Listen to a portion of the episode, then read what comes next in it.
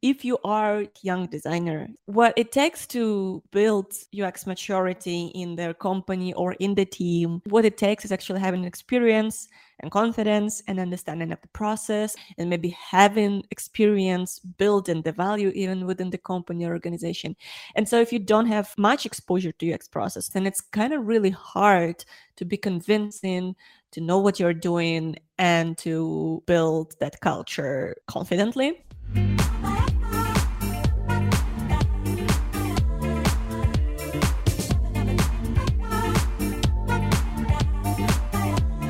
Hi, everyone, and welcome on a new episode of Honest UX Talks. As always, I'm joined by Anfisa, and today we're going to be tackling a very, very interesting topic that was requested by our wonderful listeners the design team of one. Probably many of us have been in this situation in our career, or if you're just starting out, you're probably pretty scared at the perspective of working by yourself on design projects and everything. So, we will try to unpack what it means to be a design team of one, what it means when you hear this construction in design conversations, what are some good parts, some bad parts, and some tips for surviving. With that, I just want to remind everyone that this is the third episode, which is sponsored by Spline Design Tool, which is a 3D design tool that I'm absolutely in love with. I am no 3D master yet, but I'm becoming better at it day by day by by playing around with Spline. It's basically a tool that from my perspective democratizes 3D design. So the entry bar was very high and you had to be seemingly very technical and you had to have a lot of visual knowledge and everything. Now it's basically accessible to everyone, which is great and myself included. I'm um, I'm trying to start creating my first 3D elements and I plan to use the first one in a LinkedIn post next week. I'm I'm very excited that I get to already have more tailor-made or more creative posts because I feel that after three years doing UX goodies, I'm in a creative rut. so it, it's really fun to to see myself exploring new fields. And thanks, Spline, for giving me this opportunity and also for sponsoring our conversations. Yay! And with this wonderful intro, I wanna ask Anfisa, like always, how was her past week? Hello, everybody. Ooh, how were the last week? It's kind of the same question as last week. Nothing really changed, I'll be honest. I'm still living the work life balance, trying to be productive at my company because I started a new job recently and there is a lot to wrap your head around, and still you know, trying to balance life, understanding that every day is a risk, and my parents are still in Kiev, and every day we're risking because they don't want to leave and we have to like make sure they're in touch everything's fine we can provide them with whatever needed etc etc and every day in general just following the news hectically feeling guilty for being in a safe place and reading the news and thinking about the strategy of how the heck this work could potentially end. And you know it's it's just like a lot of a lot of things at the same time just like the last uh what it is four weeks already. We live in a more stable life. We, we, we eat we sleep we feel better but it is a very unstable time overally yeah what else we can say i'm not productive. I cannot have like side projects at the moment. I started posting again on instagram but i feel a horrible guilt. It kind of of bittersweet feeling. Like I want to keep doing things. I want to leave. I don't want to regret, you know, losing time. I want to stay in touch with the reality, but at the same time, it feels also real. But okay, enough about me. How about you, Ioana? Well, at a different scale, I'm experiencing something similar to you. So there, there's this guilt that I don't know if it's just experienced in Eastern Europe and because we're neighboring Ukraine and we're so close to the conflict, or maybe it's something that all democratic countries tend to experience and relate to at the moment but i do experience that guilt as well my my day is also split between working and then after i finish working it's uh, wartime and now i read all the updates and i look at uh, what the pentagon is uh, saying about how the war is progressing and it's a strange moment in our lives I, I even feel guilty talking about how i feel under this circumstance because I feel like I have no right to feel anything because I'm not the one that's actually suffering and it's not about me. So So, yeah, so apart from that, I've been doing the regular work with Mento. We are starting a new UX bootcamp cohort on April 1st. It's very exciting. We had the competition for the UX scholarship. It just closed. We are we were giving away a UX scholarship plus a 3 months internship within their agency which is called Fearless.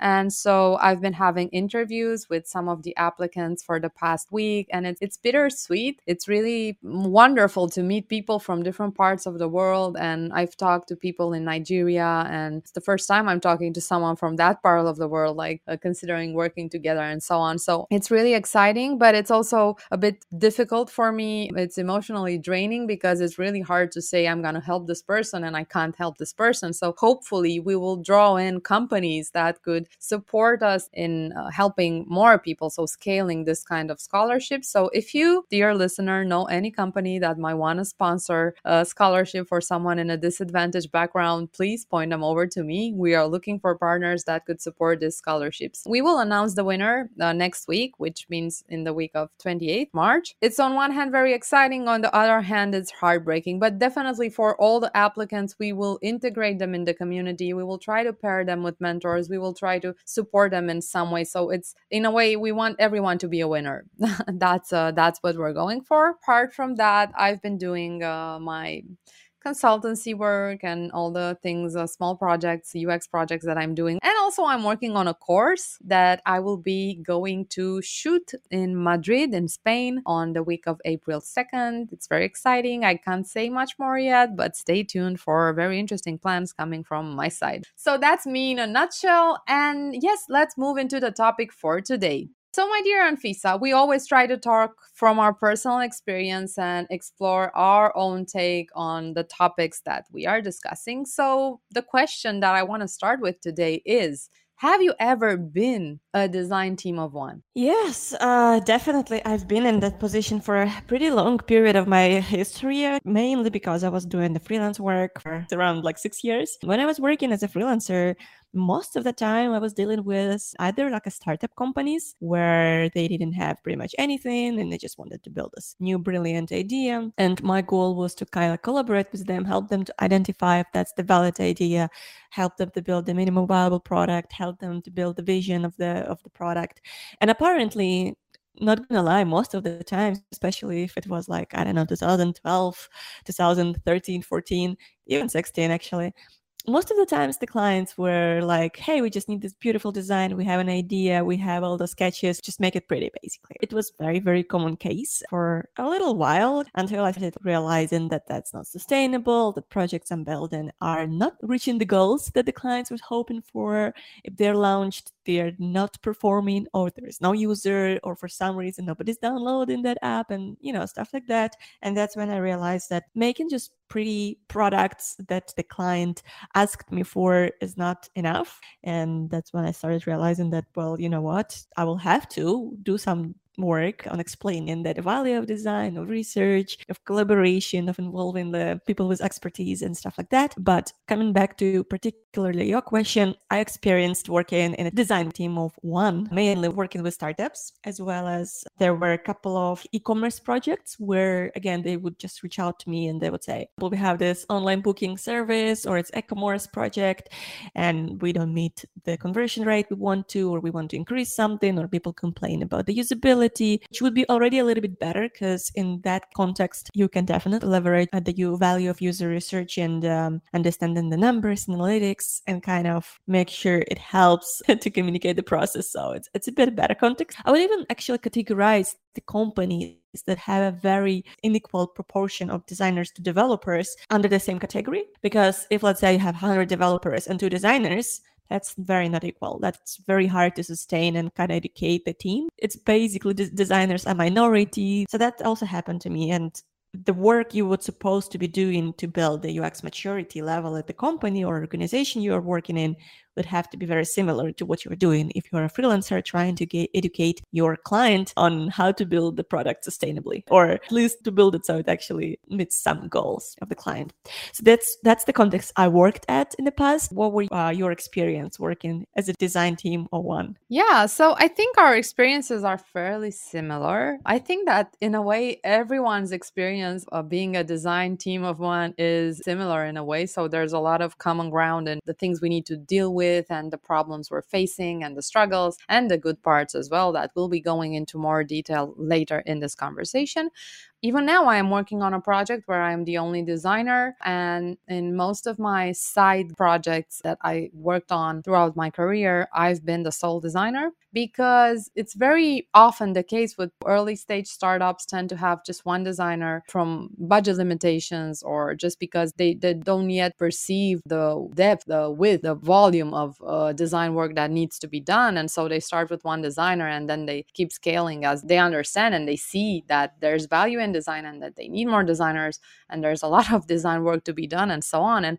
many companies don't start out understanding that oh we're going to need a ux researcher and a ux writer and a visual designer and a ux designer and a ux strategist. So you don't start with so much granularity into your design roles and design tasks. So most of the startups especially early stage have one designer. So those were the situations in which i found myself and currently find myself in this role of uh, being a design team of one. But also it happened to me. So when I was transitioning, bear in mind that I was four months into my UX career, if you want. I was just coming out of an apprentice program. So I was very, very, very, very fresh as a UX designer. And it just so happened that all the designers in my company, it's a very big company, it's ING Banks, thousands of employees, huge development teams, very hard to imagine the scale of the IT team for a junior UX designer. So in, in that context, there weren't so many designers. There were like three or four people in the design team, but somehow all of them found new opportunities at the same time. So I was left being the only designer in ING Romania at that moment in time and one that was very very new to the job. I was a design team of one for a couple of months until new designer joined. So it was a very very intense experience but i learned a lot along the way obviously and i will be talking about that later on. But what i'm trying to say is that unless there's a very strong maturity level in in the company you're working with it can't happen that you're in a big company but you're still the only designer so that's not impossible either. It's not limited to just small startups. It can happen with big companies as well that they have just one designer or maybe for a brief moment in time this design team is understaffed and it, it just so happens that it's one person. So i've been in this situation in different angles if you want. So i hope that i can speak to it from various perspectives. Anfisa, so with this context in mind, let's see from our perspectives, from our experience, what were the worst parts about being design team of one and conversely on the flip side were there any good parts to being a design team of one. What is your experience? Oh, yes. I would say that let's start from the worst part because it's kind of more significant, I would say, in my experience. I would say that it's kind of hard if you are young designer because what it takes to build UX maturity in their company or organization or in the team, what it takes is actually having experience and confidence and understanding of the process and maybe having experience building the value even within the company or organization. And so if you don't have much experience not not much exposure to ux process then it's kind of really hard to be convincing to know what you're doing and to build that culture confidently. That's what I personally experienced. If you are not, let's say, experiencing your designer working with the small, not very UX mature organization just yet, then you might suffer from all those syndromes like how do I get a buy-in for user research? How do I educate my team, the stakeholders? How do we communicate that we need to build this minimum viable product rather than this huge machine with all those features at the same time and launch it and see that well, nobody's buying it. How do you make an argument when they are saying we have another brilliant idea and you feel not powerful enough to say that well, you know what? I don't know if that idea is a good one for our objective. And you know there is a lot of small things that come into the process. I guess high level theme here is how do you learn to argument with them? How do you push back? How do you start from the bottom up? How do you eh, communicate the value of the research, the user centered design? Even like, you know, small things like usability or accessibility. Like they would say, you know what, we don't have time for this. We're a small company. We just need to build something that works. And when you're not feeling confident as a designer just yet, it can become a very big struggle get any sort of buy-in. I wouldn't break it down to small things. Actually, maybe you could talk about it, but I would just focus on this big theme of not being enough confident. Whereas right now, let's say if i would be you know working in a smaller company in a startup or in a design team of one actually right now i'm sort of working in a design team of one but luckily we have the team that is pretty ux mature. At least they sort of know what is ux design doing. They have been working with designers in the past so it's not the same problems but if i were working with team from let's say stage one like not exactly understanding the value of design then it would be much easier because i have an experience in it and now i would understand how to make a buy-in how to build case how to prioritize things, how to speak their language. So rolling back six, seven, eight years back, I couldn't justify it very well. I couldn't articulate the value of design. That would be the worst thing of it. But on the flip side, the good part about working in a design team is I would say like the flexibility because you'll figure it out together if you do your homework and help your team to build UX design maturity level within your organization. It's easier to work together if it's a smaller team. It's like you're more flexible, you can switch things, you can try things, you can build and break things, you can test things faster. In terms of dynamics, it's just easier. Maybe you can add something I didn't think of um, when it comes to working as a single designer in a team or organization. it's pretty hard to find very, very strong points and happy points about that, but definitely there, I will try to unpack some from my own experience.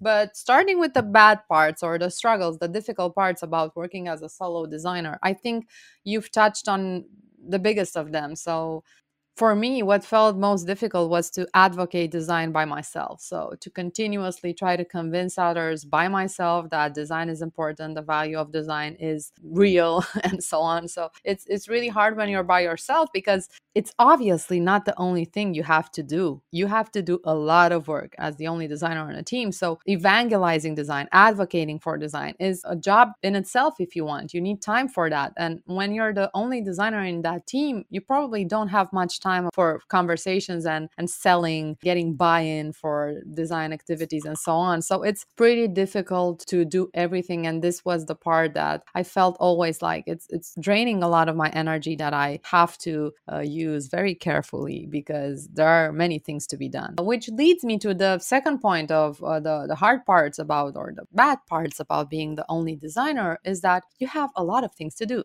You have to do everything by yourself. So it's really hard to keep up with everything that needs to be done and deliver on different pillars at the same time and make sure that things are moving both on the research front and also on the building a style guide or something uh, in the in the UI side. You have to advance on different levels and it's really hard to keep them all in check and to be able to to be in in different places at the same time even from a mental perspective. So switching contexts all the time and trying to balance everything to make the product happen. So we all know that design process is not linear as it's presented in the pretty design frameworks that you see online in the pretty images of the ideal design process that goes from one stage to another. In my experience, I've had to do a lot of back and forth, move between doing UI design, going back to research, back to UX design, and then back to research, and then back to stakeholder interviews, and so on. Very messy. So for me, that was a very, very hard part balancing different uh, stages, different parts of the design process by myself. When I was working in experienced and more mature design teams, we sometimes had research capabilities, so UX researchers on the team that were handling that part. I was just saying we need to find out this, we need to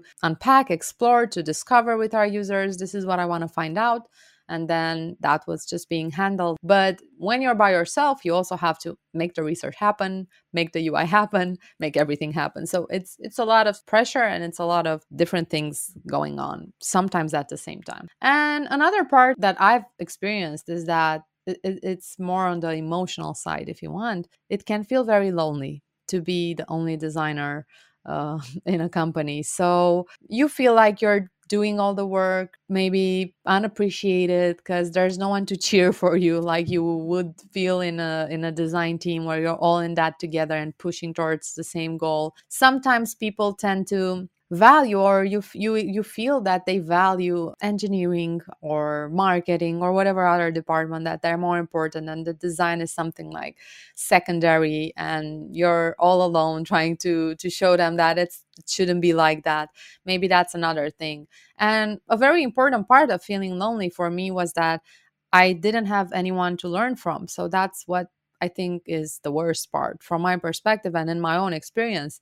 It's in a way you're growing because you're doing a lot of experimenting, you're doing a lot of mistakes, you're doing a lot of just work independently, autonomously, you're free. That's good. But at the same time, there's no one there to bounce ideas off with. There's no one there that's doing things differently and that you can learn from, that you can talk to and that can challenge you or that you can challenge and you're by yourself. And that's that's very difficult, especially if you're a very extroverted person or someone who thrives in having design conversations and and working with others and learning from others. So for me that felt like a constant feeling of loss. And those are the worst parts and now for the good parts, I think that there are some good parts. I became very quickly very confident somehow. So even though I kept doubting if I'm doing the right thing, sometimes just the results of uh, how people were using the product reassured me that I made some good decisions, some decisions that needed to be revisited or amended. But overall, I grew my self esteem because I was able to handle a lot of complexity, a lot of pressure, of course, with the regular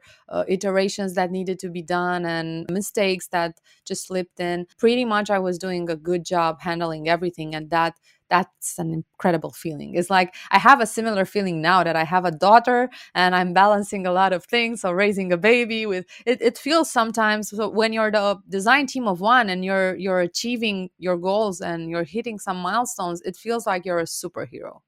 It feels like there's a lot of hard work that goes into it, but there's a reward. There's an immense reward there. So that's a good part. And the other part is that you get very, very well organized and very resourceful very quickly because otherwise you can't survive. So you become very good at documenting, organizing your day, organizing design tasks, organizing collaboration with the other roles in the team. So you become very good at that, at, at running complex operations at the same time. I'm a very messy personality, so I my my things, my everything is sort of all the time all over the place.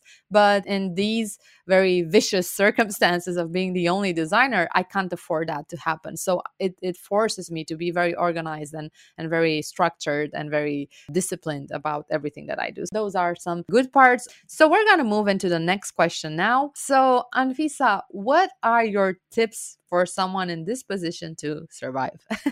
oh, well, this is probably the biggest part of our conversation because there's so many tips. I'll try to roll back to our problems and from them refrain to the opportunities, so to say, or our tips.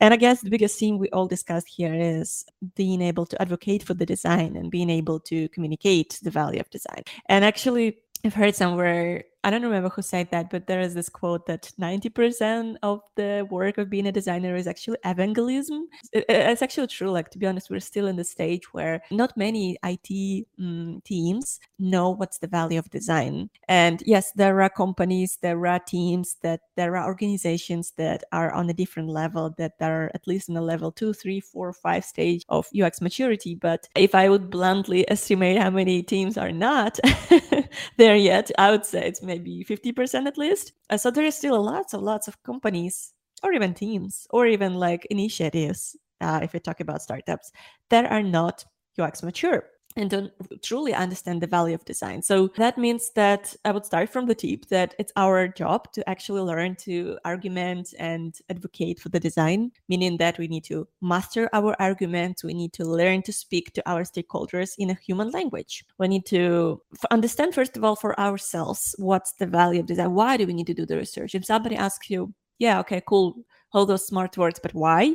You need to be able to answer it briefly. You need to be able to make it sweet and short, give a case, give an example, focus on the benefits that user experience design mm, project can provide rather than you know just building this beautiful fancy Dribbble shots and also being able to adjust to the person language you're talking to be it the you know business person be it the developer they all have different priorities on top of their mind and you kind of need to address those priorities when you try to educate or I, guess advocate for the design. So again like mastering your arguments meaning that speaking sweet and short focusing on the benefits and also being able to adjust your like so to say page depending on who you're talking to. Obviously the arguments itself it's a it's a different story. I think we capture it a little bit in the one of the previous episodes when we were talking about having a buy-in for UX design project. How do you kind of argument having the user research? But most of the common arguments could sound something like, you know, running UX research costs much less than developing it. So we can save time and money and uh,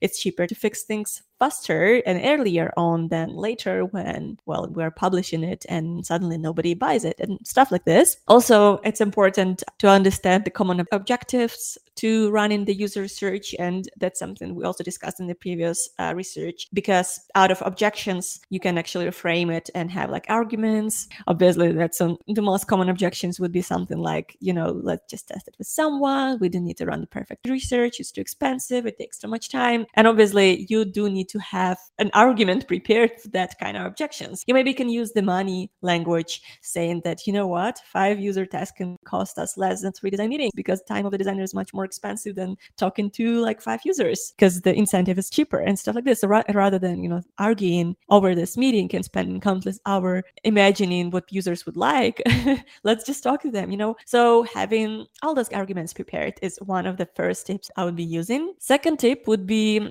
also all about the collaboration and working with the people. Especially when it comes to smaller teams communication is is literally the key. That means that i would start by saying that you need to understand who are your allies early on. You need to understand who are the people who can sort of support you in this initiative who might have like ideas around user experience design who care about user experience design who might want to learn more about it.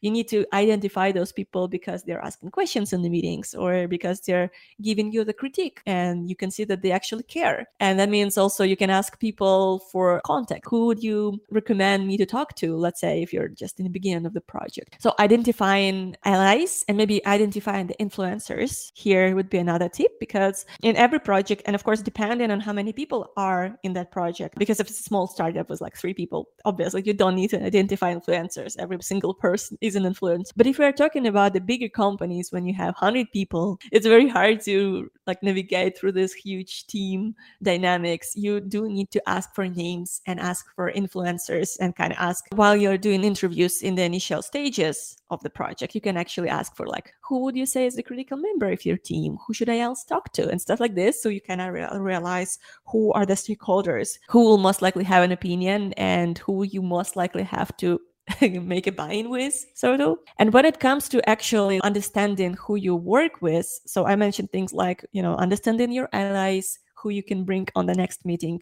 and understanding the key influencers who you should master your speech to i guess. Uh, the next part it comes to already like involving them make sure they care. And for me personally the best techniques that worked out were like involving them early on and communicating as much as possible. So there is no enough communication uh, ever. And that means that every time you're doing any activities, one, you have to document and communicate it pretty much every single day. Like when I was working as a freelancer, I would set up the, the Slack channel and every almost every day or depends on the stage. Sometimes I would have to like s- shoot a video. Before it was just like recording my screen, but later it was like through the Loom when I could like talk through progress I've done, the insights I've collected, and kind of like in a bite-sized length share it with the stakeholders, with the either it is the developers or PMs or like a business owners who want to see the progress, and always like frame it from the user perspective, always communicating it but what works even best or even more is involving them. Those allies I mentioned before, if you can see they, they can join you, and that means that giving them sort of to try the process in a bite-sized way, that could be yeah the workshop activities or design sprint or whatever of that sort that could help people to make their voice heard try it out, see it in action, see it working, and kind of building an empathy also for what we are doing and for who we are doing.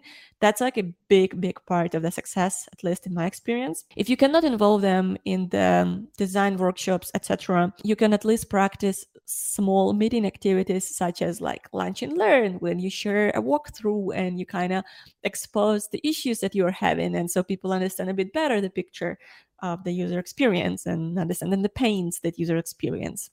Or you can maybe invite them to the user interviews uh, so that they can actually see it in action.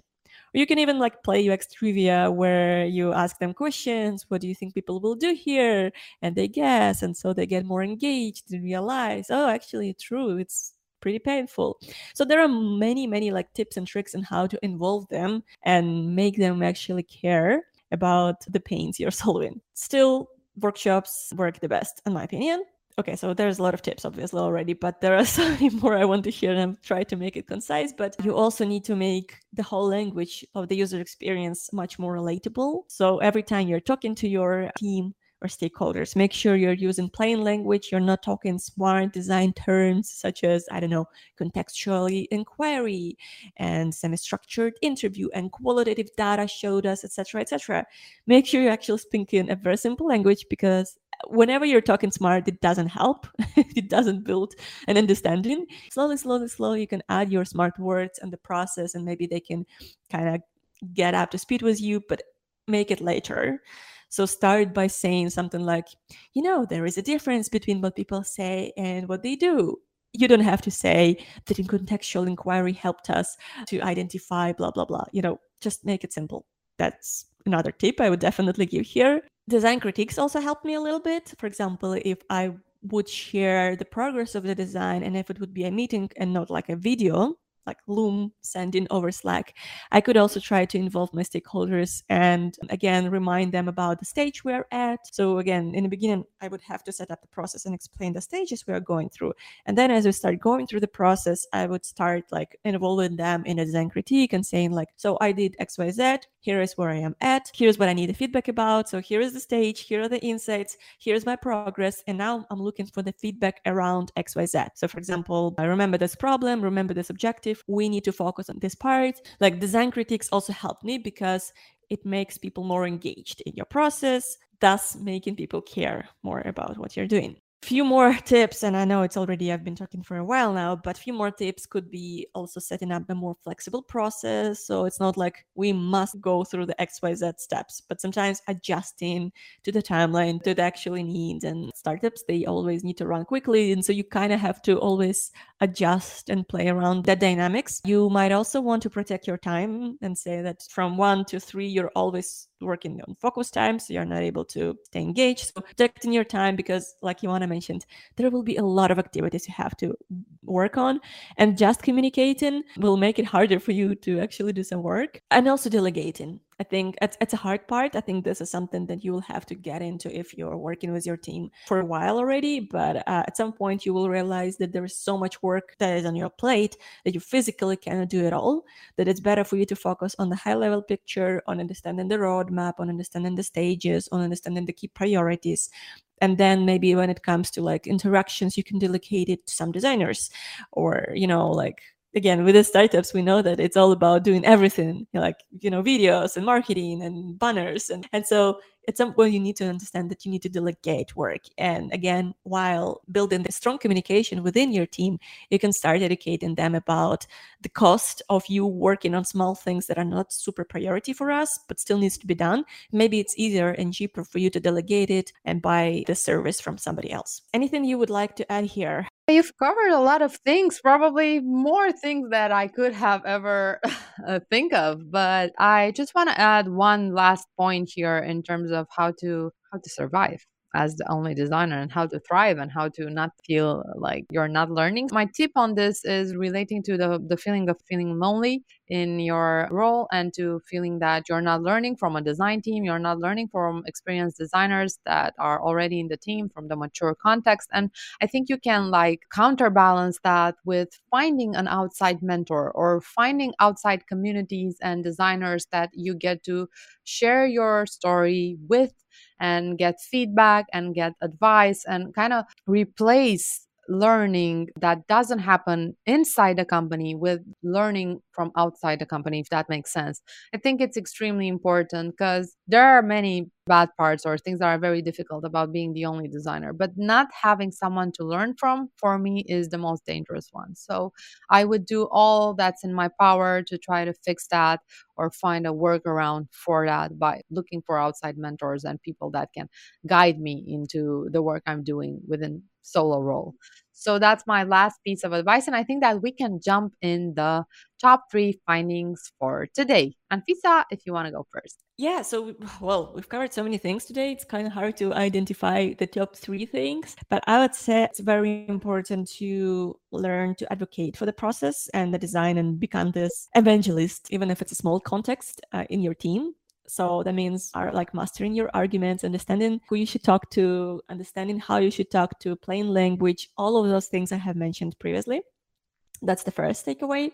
Second takeaway is also making sure you're involving your team in whatever way possible, be it just like a quick communication over the Slack every day or every other day, or actually being able to involve them in more small, fun UX activities, UX trivia, lunch and learn, or even farther, if it's possible, to involve them in workshops where they got to talk, where you ask them for an opinion, when you ask them to contribute, when you ask them to prioritize, helping you prioritize, and, or even design critiques, when you can lead them by context, explaining what you're focusing on and why and how it helps the objectives, yet giving them space to add their five cents. So the second takeaway is definitely to involve your team because if you're working in the vacuum, absolutely, I can guarantee you there will be no success for you building that UX maturity level. It will be a struggle. The last takeaway here would be to learn to prioritize and see in the bigger picture, meaning that understanding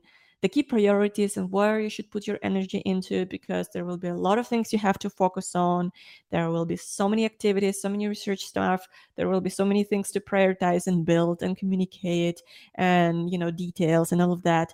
So at some point a you have to learn to understand the priorities you have to make sure people are aligned with those priorities and then at some point you have to communicate why it is important for us to delegate certain parts of projects because a you might not have a expertise in that parts of projects b it might be cheaper and c understanding the bigger picture you might focus on those key priorities rather than you know small things that are not as impactful for the project at this stage. So, honestly, prioritizing means growing a lot as a designer and becoming a more uh, mature designer, more senior designer, but it's it's something that you will most likely learn to do if you're working alone as a team, and that definitely will help you to progress in your career. So yeah, that would be my third takeaway. What about your key insights for today? So I think that I'm gonna start with the one that I finished off with: fighting the loneliness of being a solo UX designer with finding outside mentors and outside people, reaching out to other design teams to understand how they run their processes, how they do the work, understanding how you can do your own work better. My my second takeaway would be that you have to try as much as possible to set boundaries and